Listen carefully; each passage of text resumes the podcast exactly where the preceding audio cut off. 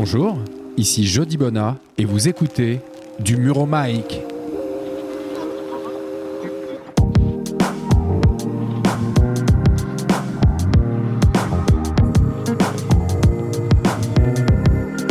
Bah, si c'est une heure, une heure, alors là, là c'est autre chose.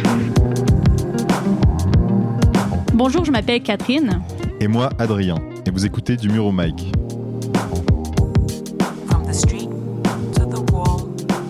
mur c'est un podcast sur l'art, en particulier l'art urbain.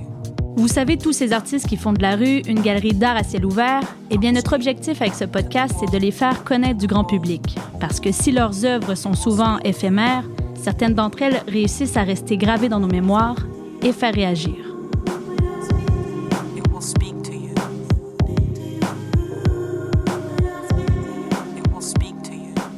Aujourd'hui, nous avons le plaisir d'être en compagnie de Jody Bona dans son atelier à Villeparisis, en banlieue parisienne. D'abord, merci Joe de participer à du mur au mic et de nous laisser entrer dans ton atelier. Ma ravi, merci à vous. Merci aussi à vous, très chers auditeurs, d'être avec nous pour ce quatrième épisode. Si vous souhaitez voir les réalisations de Jody Bona, rendez-vous sur son compte Instagram, Jody Bona. Jody Bonat a 44 ans. On peut dire que ça fait longtemps que t'es... On peut dire que t'es Ça vieux. te choque? non, non, non, quand même pas. On dit sage, en fait, on dit pas vieux.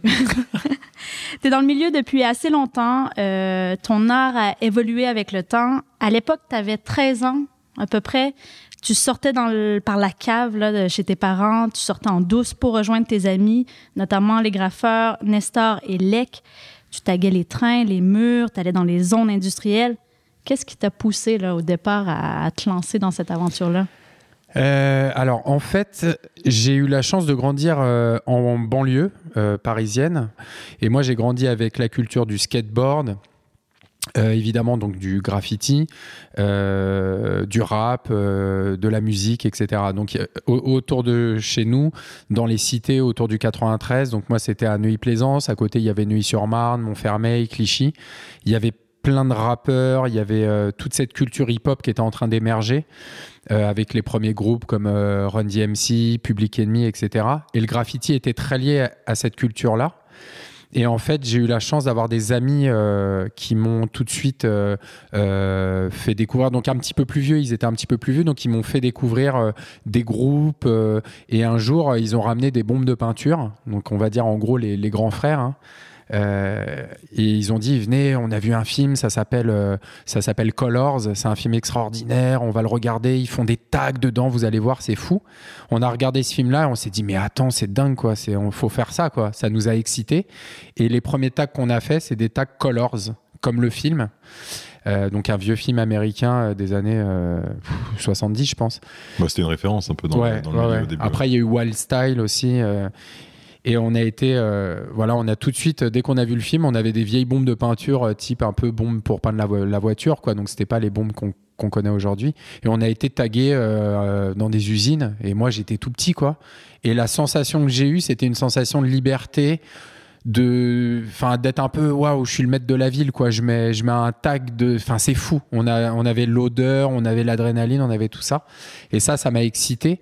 Et puis, euh, vu qu'il y avait la culture skateboard aussi à côté, donc ça nous permettait d'aller loin dans la, dans la rue, d'aller un petit peu partout. Et puis, voilà, c'était vraiment un, un sentiment de liberté. À cette époque, tu signais tes tags euh, sous le blaze Anos. Mm. Euh, lors de sorties donc euh, nocturnes avec tous tes amis, qu'on vient de le dire, l'objectif c'était quoi? C'était au-delà au-delà de la liberté. Qu'est-ce que qu'est-ce que ça t'apportait? Bah, en fait, ça, c'est vrai que ça apportait en plus de ça une, euh, une reconnaissance parce que moi j'avais choisi ce blaze. En fait, j'avais mis toutes les lettres de l'alphabet dans le, dans le désordre. Un peu, je regardais les lettres que je trouvais les plus jolies à faire en tag et en graphe. Et puis j'avais mis ces, ces lettres-là, donc il n'y avait aucune signification. Euh, A-N-O-Z-E, en plus j'arrivais à l'enchaîner très vite. Et en fait, ça me donnait euh, une certaine prestance. C'est-à-dire que le fait d'aller en mettre euh, 1, 2, 3, 4, 10, 20, 100, les gens, une fois, je me rappelle, j'avais pris le bus et il y a un gars qui regardait partout et qui disait Mais c'est qui ce Hanos? Il y en a partout. Et là, je m'étais dit Waouh, j'ai réussi ma vie, quoi. C'était pas le cas, mais en tout cas, ça m'a donné ce côté, euh, de me dire Ouais, je suis quelqu'un, quoi. Et, euh, et ça permettait aussi d'avoir une identité. C'est dur d'avoir une, identité quand on est adolescent. même par rapport aux autres, par rapport aux, gens plus brillants, par rapport aux filles, par un, peu comme la musique aussi. hein. C'était un petit peu euh, celui qu'on met le plus partout. Voilà. Tu as passé du tag au graphe à une certaine époque, mais c'est quoi là, ta vision du tag en ce moment? Est-ce que tu le vois autrement? Parce que toi, tu as évolué, mais quand tu te promènes à Paris, quand tu te promènes euh, dans ces banlieues-là, comment, tu le- comment tu les perçois, ces tags-là? Bah maintenant, c'est vrai que, alors ça c'est c'est probablement l'âge en fait, mais c'est vrai que Parce que tu es vieux et sage? Voilà, je suis, je suis sage. je, je suis sage. Très sage même. Euh, non, alors vraiment, je trouve que là, Paris, alors c'est vrai que plus jeune, je trouvais ça super stylé quand je voyais un tag. euh, à l'époque, c'était Degré, Ueno, Colors. Nous, on, débutait, on voyait des gars qui avaient un, un- un level incroyable en lettrage et tout. Donc, quand je regardais les tags, je regardais pas sur le support sur lequel il avait été fait, mais la technique, le, enfin voilà, les lettrages que les types avaient. Et, euh, et je faisais pas gaffe et je trouvais ça génial. Aujourd'hui, je trouve qu'il y a de moins en moins de techniques. Personne ne propose des tags avec, euh, à part peut-être un ou deux, mais voilà, il y a notamment Vision, je le cite parce que je trouve que c'est un tagger exceptionnel, mais je le vois pas dégrader Paris. Et c'est vrai qu'aujourd'hui, il y a énormément de gens qui n'ont pas du tout de niveau, qui saccagent Paris, et tu as l'impression que Paris, c'est devenu euh, une ville d'entraînement pour, euh, pour ces gens-là. Et je trouve qu'ils devraient déjà apprendre à faire des choses et après aller dans Paris euh, éventuellement pour poser un truc assez exceptionnel. Mais moi, quand j'étais jeune, il y avait par exemple les, les NTM, donc 93 NTM, qui allaient poser des tags, euh, qui rappaient aussi, voilà, qui sont devenus connus dans le rap, mais qui étaient très très forts en tag et qui savaient à l'époque qu'ils mettaient leurs tags dans des endroits vraiment intéressants où il y avait un- une interaction aussi avec les autres taggers. Aujourd'hui, c'est un petit peu quand même, je trouve. euh, un peu dégueulasse. Il y en a vraiment partout et moi ça me dérange de voir des façades de maisons parisiennes, euh, des immeubles haussmanniens avec des gros tags rouges. Enfin moi personnellement, là aujourd'hui, ouais, ça me, je trouve que c'est de la dégradation euh, quoi. Il y a, y a pas de niveau et y a... Bah justement, tu, parlais de Paris recouvert. Peut-être pour, euh, pour les auditeurs euh, et recontextualiser, on est un peu, on est à la fin des années 90. Euh, à l'époque, donc le maire de Paris, c'est Jean Tiberi, et sur le modèle un peu du maire de New York, Giulia- Giuliani, il a mis en place une politique zéro tolérance zéro par rapport aux tags et aux graphes qui prennent une place énorme sur les villes de Paris. Et donc cette politique de tolérance, zéro, pardon, elle passe notamment par euh, donc la mise en place de brigades anti-graffiti qui euh, donc documentent l'ensemble des graphes et des tags réalisés par les artistes, euh, et également des brigades de nettoyage pour pour nettoyer. Et je crois qu'à l'époque c'était plus de 400 000 euh, mètres carrés qui avaient été estimés par la mairie de Paris, et un budget peut-être de plus de 80 millions de francs à l'époque. Et derrière, c'était également euh, la possibilité de mettre des amendes conséquentes, voire des peines de prison. Est-ce que ça, justement, c'était un, un des facteurs euh, qui a joué sur le fait que tu as arrêté à cette époque le, le graphe assez rapidement? Hmm. Bah, c'est vrai que c'est ça me rappelle plein, ça me rappelle plein de souvenirs. Euh, Il y avait la Comatec avec la RATP qui, qui justement référençait les graphes. Il y avait, euh, comme tu dis, euh, euh, cette tolérance zéro et puis euh, tout était nettoyé très vite. Ouais. Donc après, il y avait ça, c'est-à-dire que dès que tu allais faire quelque chose, tu avais ta photo, mais bon, souvent on n'avait pas la photo, il n'y avait pas le numérique non plus. Hein. J'ai vraiment passé pour un papy, mais c'est vrai. Donc aujourd'hui, tu fais, t'appuies avec ton, ton iPhone, tu as tout de suite ta photo, tu as ta trace. À l'époque, il n'y avait pas ça. Donc, euh, voilà, moi, c'était, c'était la pellicule. Oh, oh, oh, on va développer une petite péloche. donc, euh, ouais, c'est, c'est sûr que quand tu te faisais nettoyer tout de suite, que tu risquais, à l'époque, c'était, je crois, c'était 5 ans de prison ferme et 500 000 francs d'amende. Mhm. Oui, on était en francs. Catherine me regarde, mais on était en francs, effectivement. J'essaie encore de faire la conversion, La euh, ouais. canadien, franc avec euro. Là, je- Bah 500 000 francs, c'était voilà, tu, tu pouvais t'acheter une maison. euh, Enfin, c'était ah, voilà, tout, tout ça était très compliqué. Et c'est vrai que c'était malgré tout très décourageant. C'est-à-dire que finalement, cette politique, elle a bien fonctionné. Hum, après, est-ce que c'était la meilleure des politiques à, à avoir? Je pense qu'on peut. euh, Enfin, aujourd'hui, moi, si j'étais euh, en politique, oui, je, je serais quand même assez dur avec euh, tout ce qui est dégradation de l'espace public, Ouais. que ça soit les déchets. Mais aujourd'hui, un tag, pour moi, certains tags qui sont c'est des déchets en fait donc Mhm. euh, c'est compliqué je me mets à leur place et je peux comprendre mais nous dans ce jeu là souvent on était perdant Et si on se faisait attraper, moi, ça m'est arrivé de me faire casser la gueule par les flics. euh, tu te retrouvais dans, euh, enfin, en garde à vue. euh, je me suis déjà retrouvé à poil, tu vois, genre. euh, Ah. c'est ça, c'était de la provocation. C'était pour Mhm. nous faire peur. Me retrouver assis tout nu devant des flics, faut quand même avoir un peu euh, de tenue face à eux et Mhm. puis de se dire, vas-y, je, je soutiens le truc. Donc euh, voilà, ils enlevaient nos lacets à nos chaussures pour pas qu'on qu'on risque de faire des trucs. avec. Enfin, tu sais, tu te disais, attends, mec, je suis pas criminel, quoi. J'ai juste posé un tag dans Ouais, Montreuil. Tu euh. personne. Donc c'était un petit peu, voilà. Ils nous humiliaient, ils le faisaient devant les vitres pour que les gens qui qui marchaient dehors puissent nous voir. Enfin, donc euh, ça C'était faisait une, trop. c'était une leçon pour les autres en même temps. Comme- Exactement. Et en plus, ils savaient très bien que nous, on allait, on allait le raconter aux copains. Mais ça faisait trop de choses pour, c'est vrai, garder. euh, C'était difficile de garder euh, de la motivation dans, à cette époque. Euh, à l'époque où il y a eu euh, aussi le Louvre, alors là c'était la folie complète quoi. C'est pas ça a fait la une de tous tous les journaux, euh, du journal de 20 heures, enfin avec Asile et tout ça. Enfin c'était la folie complète quoi. Moi j'ai pas été jusque là quand même. hein. Ouais, J'étais un petit ouais, joueur ouais. à côté de ces mecs là, mais euh, Et pour me remettre en contexte, qu'est-ce qui s'était passé au Louvre? bah, ils, ont, ils sont descendus à la station Louvre. Euh, ils se sont fait enfermer dans le métro la nuit. Donc, euh, c'était des taggers, euh, ils étaient plusieurs. Et puis, ils ont tout, tout massacré. Et nous, on avait trouvé ça extraordinaire. Nous, on avait. Enfin, il n'y avait pas d'acte artistique en soi. C'était, on est des vandales. En fait, c'est. Ouais, c'est- de c'est du vandalisme pur, c'est de la provocation pure, mais elle a fait le buzz quoi à l'époque. Et c'est vrai que pour le coup, ils avaient été, euh, nous on était très très impressionnés quoi. C'était devenu nos héros. Et, euh, et, les, et Asile sur les métros faisait ce qu'on appelle des punitions. C'est-à-dire qu'ils mettaient Asile, Asile, Asile, Asile, Asile sur des rames complètes comme ça. Et nous on se disait putain le mec. euh, voilà, donc euh, tu devenais une star un peu à l'époque comme ça, en vandalisant.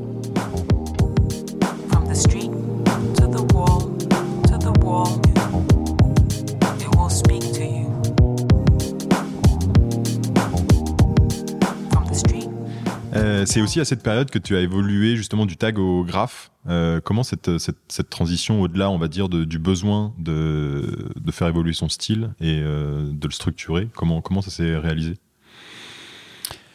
Euh, bah, en fait, tu n'avais pas tellement le choix. C'est-à-dire que soit tu restais dans ton tag et puis bon, tu tournais autour un peu, voilà, un peu comme un chien qui va mettre sa trace sur les murs.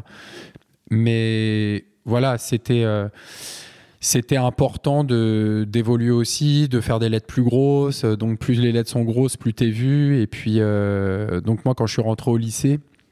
Dans ma classe, j'ai eu la chance de rencontrer euh, Nestor, qui m'a très rapidement fait rencontrer Lec, et qui euh, voilà qui avait déjà euh, quelques longueurs d'avance par rapport à moi sur le travail et qui m'ont vraiment influencé. Et, et l'idée c'était de faire des lettrages puissants, dynamiques, qu'on puisse lire quand même. Nous on voulait quand même que le grand public le puisse lire notre blase même s'il le faisait pas. Et, euh, et voilà donc ça s'est fait vraiment petit à petit. Mais euh, on a commencé à, réfléchir là-dessus, à faire des lettres. euh, on essayait de faire des lettrages intéressants. et puis on a commencé très vite à, être influencé par, par l'étranger, notamment la scène hollandaise, avec des garçons comme Metz, Pawn, Gasp. Enfin voilà, toute cette scène-là qui était eux qui avaient, alors là pour le coup, euh, des années d'avance. quoi. Je crois qu'il y a aussi ta professeure d'art plastique, euh, Claudie Lax, euh, qui est aujourd'hui une artiste aussi très reconnue pour son style, ses grands formats très colorés. Euh, c'est une personne qui t'a beaucoup influencé. Je pense qu'il t'a aussi poussé euh, dans ton art qu'on peut reconnaître un peu plus aujourd'hui, le pop graffiti. Hmm. Ah, complètement. C'est vrai que ça, c'était incroyable. C'est-à-dire qu'on. Moi, je pou- enfin, j'avais plus d'endroit où aller. on voulait plus de moi à l'école. Dans... J'avais plus. C'était soit je faisais un, bac pro ou quelque chose comme ça. Je voulais rien faire. Et ma mère, elle a trouvé cette option de me mettre euh, en au lycée, mais avec cette option art plastique qui était très forte à l'époque. Donc, c'était un coefficient 6. C'était un bac littéraire, en fait. Donc j'avais beaucoup d'heures de philosophie, français et art plastique. Et la professeure d'art plastique, donc qui était cette, euh, cette fameuse Claudie Lac, c'est c'est une femme qui a vraiment euh, changé ma vie, carrément du tout au tout, parce qu'elle nous a vu en fait euh, graffer. Elle a trouvé ça intéressant, mais elle a trouvé que, voilà, elle nous a rapidement dit, les, les gars, vous, vous tournez un petit peu en rond. Enfin, ce que vous faites, c'est sympa, des lettres, ouais, mais bon, l'art, c'est pas ça. Et elle nous a rapidement euh, emmenés euh, au Rich Museum à Amsterdam. Elle nous a fait découvrir plein de choses. On allait très souvent à Beaubourg. Euh, et, puis, euh, et puis, elle nous a ouvert à plein d'artistes comme Support Surface, euh, enfin, tous ces gens qui exploraient d'autres univers et elle les confrontait avec le nôtre. Mais nous, ça nous paraissait aberrant à l'époque. On se disait, mais qu'est-ce que vous nous racontez? Enfin, là, c'est. La même chose. C'est pas la même chose. Nous, on est des rebelles. Nous, ce qu'on fait, c'est mieux. Euh, le reste, c'est de la merde. Enfin, voilà, on était un peu dans cet esprit euh, très. euh, ouais, petit rebelle, quoi. et, on s'est vite rendu compte que ce qu'elle nous proposait était extraordinaire et qu'elle nous ouvrait les, yeux sur un autre champ des possibles. Et. voilà, donc j'ai eu énormément de chance de l'avoir en professeur d'art plastique pendant trois ans. Et puis, euh, elle m'a présenté au concours général d'art plastique. C'était très complexe, hein, les sujets, c'était un peu des sujets de philo, mais je crois que c'était le dedans cache, euh, non, ou le dehors cache le dedans qui révèle le dehors. Enfin, c'était un, sujet un peu comme ça, un peu, euh, voilà, un peu, un peu abstrait. Et je m'étais dit, tiens, pour révéler le dedans, je vais travailler avec des surfaces et des collages. Et j'avais fait un graphe.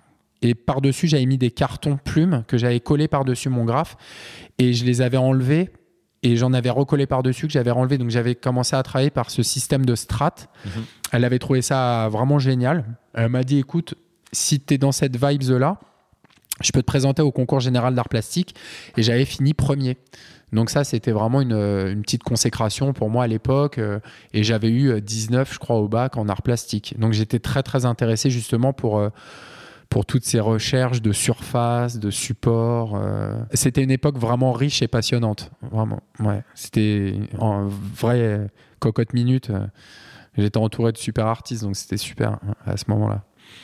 Je fais un petit clin d'œil parce que, sachez-le, cher auditeur, euh, Judy Bona a du jour au lendemain, si on veut, euh, mis pause sur sa carrière de tagueur, graffeur euh, en 2000. Euh, tu as mis tout ça de côté. Tu t'es dédié à une autre de tes passions qui est la musique, euh, une passion que tu as partagée aussi avec euh, plusieurs de collègues de classe dont tu nous parlais, les frères Ténard Al Alania, Alania, merci beaucoup, euh, le musicien Dan Levy du groupe The Do. The Do. Je suis bon, hein, t'as vu? Tu suis bien. Et tu as eu ton propre groupe de musique euh, pop-rock français du nom de Hotel euh, pendant une dizaine d'années.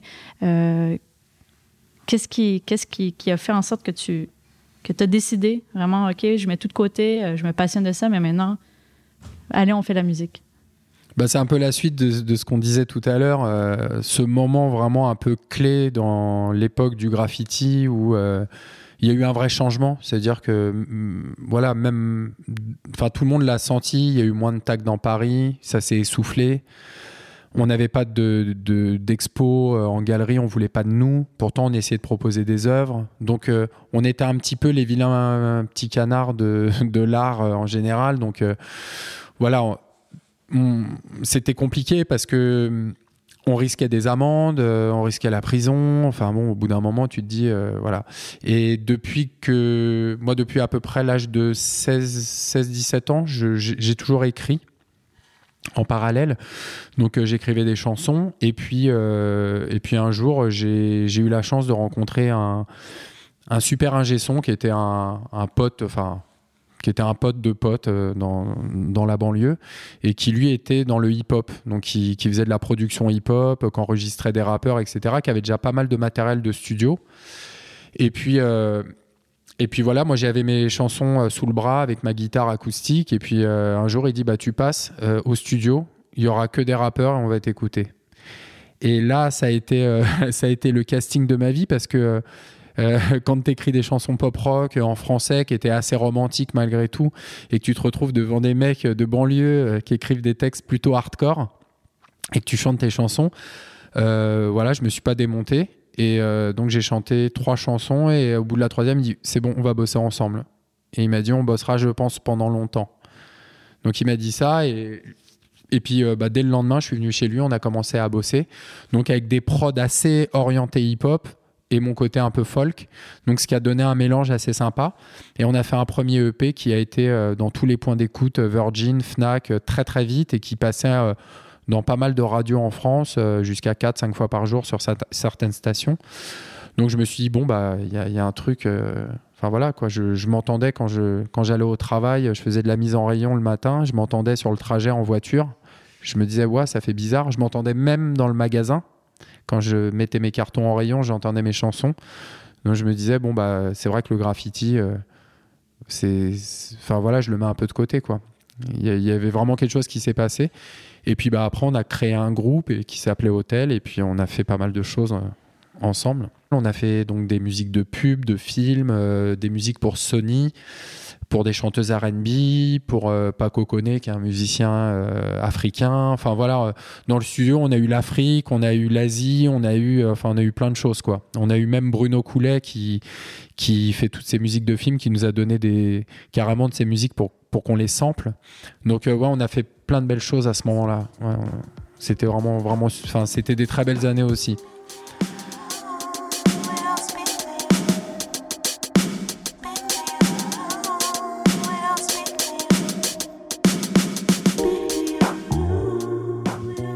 Jusqu'en 2012-2013, euh, tu abandonnes la musique et tu te remets à l'art, euh, notamment suite à un cadeau que tu as offert à Amélie, donc ta compagne. Est-ce que tu peux nous en parler un petit peu? Bah écoute, euh, je vais laisser la parole à Amélie. Hein tu veux en parler, Amélie? Elle est juste à côté de nous. Ah, eh, t'es timide Bonjour. Bonjour Amélie. Euh, c'est là où j'interviens dans la vie de Jody Bona. Euh, en fait, euh, voilà, en, 2000, euh, deux- fin 2011, il m'a offert une œuvre. Moi, j'avais vu un petit peu bah, ce qu'il faisait. Donc, je savais qu'il était musicien, chanteur. Et il m'a montré un book où il y avait tous ses dessins, toutes ses, œuvres. Et, et je lui ai dit, mais comment ça se fait que tu fais plus de peinture? Parce que c'est hyper bien ce que tu fais. Et, euh, et du coup, euh, bon, on s'est mis en couple et je lui ai dit, bah, si tu veux me faire plaisir à Noël, offre-moi une toile parce que je serais hyper contente euh, et hyper touchée. Et je lui avais même dit, euh, si tu m'offres une toile, je t'épouse. Alors bon, ça fait huit ans, donc j'attends toujours. On a seulement eu une depuis. Hein? Ouais, voilà. et donc, il m'a offert une œuvre que j'ai trouvée absolument magnifique, Pink Lady, elle s'appelait. Parce que j'aime les pommes Pink Lady. et, donc, euh, et donc, voilà, j'ai trouvé ça magnifique. Il a continué quand même dans la, dans la musique pendant un an. Et euh, bon, il y a eu des petites histoires dans son groupe. Euh, Bon, voilà, il y a une, une petite descente dans son activité musicale. Et je lui ai dit, bah écoute, ta toile, tes toiles sont belles, lance le truc et puis moi je t'aide, je te soutiendrai là-dedans. Voilà, on va, on va acheter de la peinture, on va acheter des toiles, fais quelques œuvres et puis on va présenter ça à des galeries en fait. Euh, Jo, sa première réponse, ça a été euh, bah, écoute, enfin, je pense que tout le monde s'en fout du graffiti. Et puis la première fois que j'ai présenté ses œuvres dans une galerie, il a été pris dans la galerie. Donc euh, en fait, ça a été très très vite. On a été hyper étonnés, on savait pas comment ça fonctionnait. Enfin, on s'est on s'est checké en, en se marrant. Et puis c'était le démarrage quoi. Enfin voilà. Tu es un des fondateurs du pop graffiti, savant mélange entre le style graffiti et le pop art, euh, qui est un courant artistique et culturel donc des années 60, qui s'est fait connaître notamment par euh, les artistes américains Roy Lichtenstein, encore euh, Andy Warhol, ou pour plus français, euh, l'artiste César. Le concept était assez simple, c'était euh, l'utilisation de techniques industrielles, donc sérigraphie ou même peinture acrylique, et d'intégrer des éléments visuels populaires dans le champ pictural qui permettaient de toucher une large audience. Euh, c'est important pour toi aujourd'hui de proposer un art accessible? Bah oui, complètement, parce que c'est vrai que à, l'époque, on, on peignait que pour les initiés. C'est-à-dire que le graffiti, c'était vraiment. euh, elle avait raison, notre professeur, quand elle disait qu'on tournait en rond. Parce que c'est vrai que quand on faisait un, un graphe, on se disait oui, il va être vu, mais on se doutait très bien que celui qui allait le voir et le remarquer surtout, et le décortiquer, le décrypter, ça allait être forcément quelqu'un d'initié à ça, donc un autre graffeur. Et l'autre graffeur faisait pareil, sauf qu'au final, après, ça faisait une scène, enfin on va dire d'artistes, mais que pour les artistes. C'est comme si aujourd'hui, il y avait euh, une salle de concert qui faisait des concerts que pour les musiciens. C'est un peu, un peu idiot, en fait. Et, euh, et, et- et c'est vrai que l'art, pour moi, il est fait pour être donné aux gens. Ça veut dire que tu, tu, tu, tu proposes quelque chose, bah, surtout nous dans le- dans l'art urbain. Tu peux aller dans l'espace urbain, tu fais une œuvre. À partir du moment où elle est faite dans l'espace urbain, elle ne m'appartient plus, elle appartient aux gens. Chacun peut la voir comme il veut. Ça veut dire que chacun peut se l'approprier euh, euh, et, l'interpréter à sa manière. Et puis voilà, c'est plus à nous. Donc c'est vrai que ça, c'est une chance. Et puis pour moi, voilà, l'art de Warhol, euh, il, a, dépassé euh, toutes les frontières, même des supports artistiques. Ça veut dire qu'aujourd'hui, il a débordé partout. Et, ça, je trouve ça extraordinaire quand, voilà, quand ça touche tout le monde à ce point-là. Quand il y a une voiture qui s'appelle Picasso, moi, ça me, je trouve ça hyper pop. Et justement, donc si on revient un peu aux œuvres que tu réalises aujourd'hui, en termes de process de création, quelle est ta façon de travailler? Moi, en fait, je travaille par étapes, c'est-à-dire que c'est vraiment un travail d'addition pour après aller vers un travail de soustraction. C'est-à-dire que je commence par un fond très graffiti, donc influencé par ce que j'ai vécu, dont on parlait tout à l'heure, fallait peindre vite. Donc quand tu peins vite, il y a une gestuelle assez rapide. Donc j'essaie de garder cette gestuelle un peu euh, dynamique, humaine aussi. J'aime bien que les traits soient euh, assez humains, qu'on comprenne qu'il y a un humain derrière et pas une machine. Et, euh, et ensuite, euh, très punchy au niveau des couleurs. Ensuite, je vais rajouter des pochoirs assez basiques, justement à la Rolling Sunstein, avec des lignes ou des, des points, des trames, hein, influencés par les, les trames.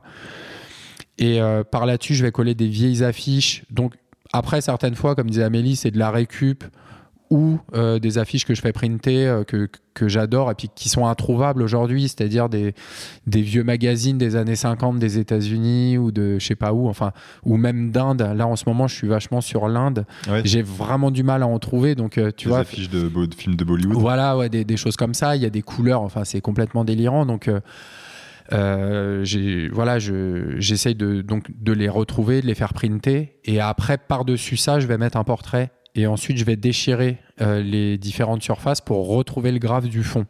Et là, on arrive sur le travail par soustraction. On parlait de la fresque euh, que tu as réalisée pour la dernière édition du festival, euh, donc de, de Simone Veil avec son bonnet phrygien, ce qui intervenait à peu près deux ans après la- le décès de Simone Veil. Et c'était un message très très fort, on va dire, pour dans, et dans cette période de lutte pour les droits des femmes et contre l'antisémitisme. C'est important pour toi de faire avancer les mentalités? Waouh. je, dis souvent que quand je fais une œuvre et qu'elle permet d'avoir, enfin que quelqu'un devant ait une petite étincelle de quelque chose, c'est un petit grain de sable que j'apporte.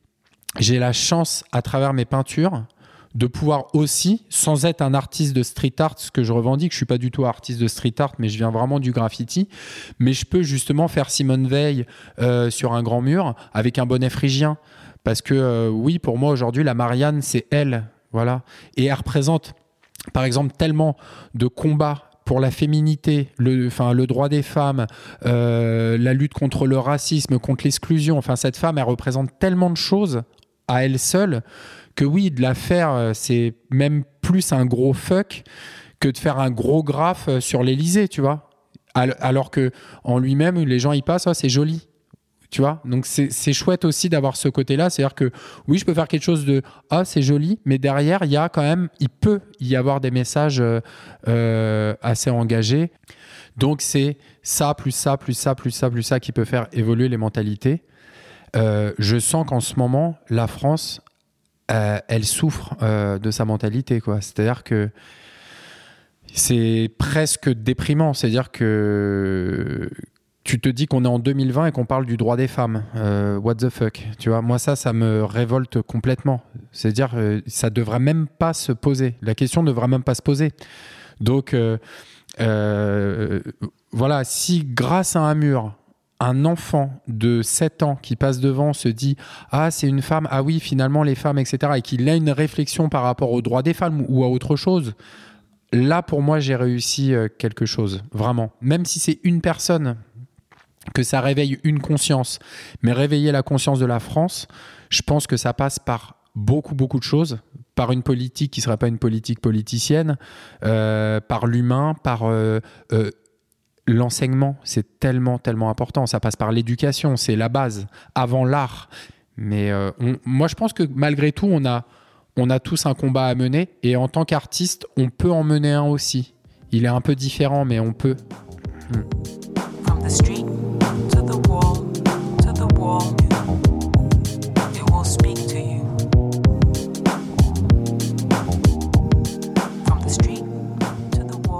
On a, on a entendu Amélie tout à l'heure, donc qui joue un rôle extrêmement important dans ta vie, euh, en tant que ta compagne évidemment, mais également dans ta vie professionnelle. Euh, Est-ce qu'à l'image de couples mythiques comme Dora Maar Picasso, Diego Rivera, Frida Kahlo, euh, ou encore Auguste Rodin et Camille Claudel, euh, où, les... où les femmes avaient un, clairement un rôle majeur dans le développement artistique de leur, de leur mari ou de leur, leur conjoint, est-ce que tu dirais qu'Amélie est à Dora Maar C'est le plus beau compliment qu'on peut faire à, à un artiste, je pense. Et à... Alors, pour être très sincère, je mets pas de différence entre son rôle et le mien. Pour moi, aujourd'hui, on est arrivé à un stade d'équipe. Et, euh, ah, tu vois, par exemple, il y a des artistes aujourd'hui comme les Monkey Bird, etc., qui sont en tandem artistique. Pour moi, on n'est pas à ce point-là parce que Amélie, bon, ça lui arrive des fois de m'aider à faire des, backgrounds et des choses comme ça. Donc, euh, elle touche un peu aux bombes et elle m'aide euh, vraiment, euh, voilà.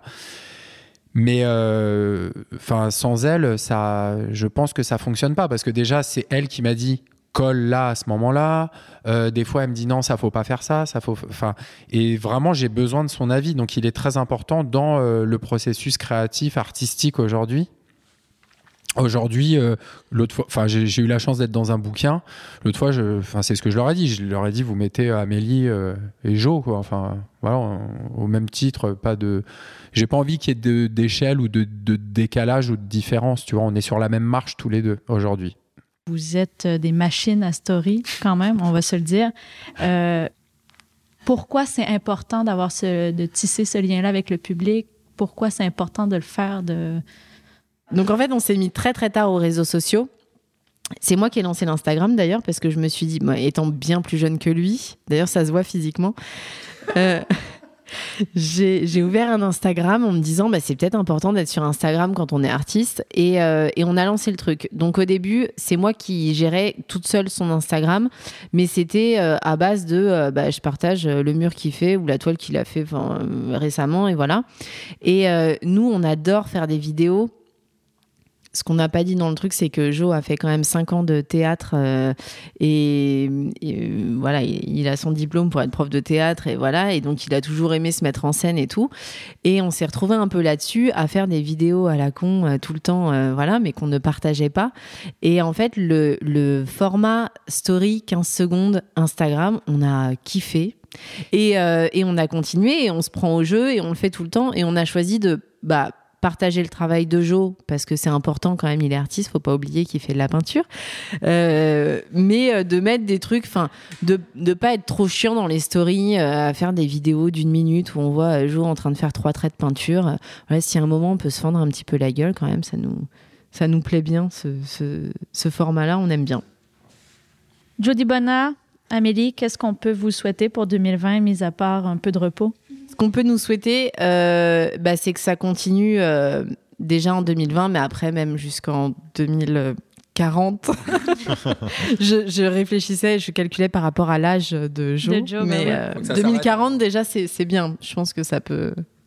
Bah, surtout si là on me vanne pour les gifs et tout ça, là en 2040, euh, ouais, c'est fini là. Mais que ça continue encore longtemps.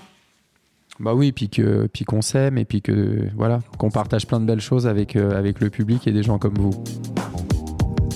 From the street to the wall, to the wall, it will speak to you. Joe, Amélie, merci beaucoup pour le temps que vous nous avez accordé. Merci. Merci. Merci à vous aussi, chers auditeurs, d'avoir écouté du mur au mic. Euh, N'hésitez pas à laisser vos commentaires euh, sur notre page, à nous aimer, à nous encourager.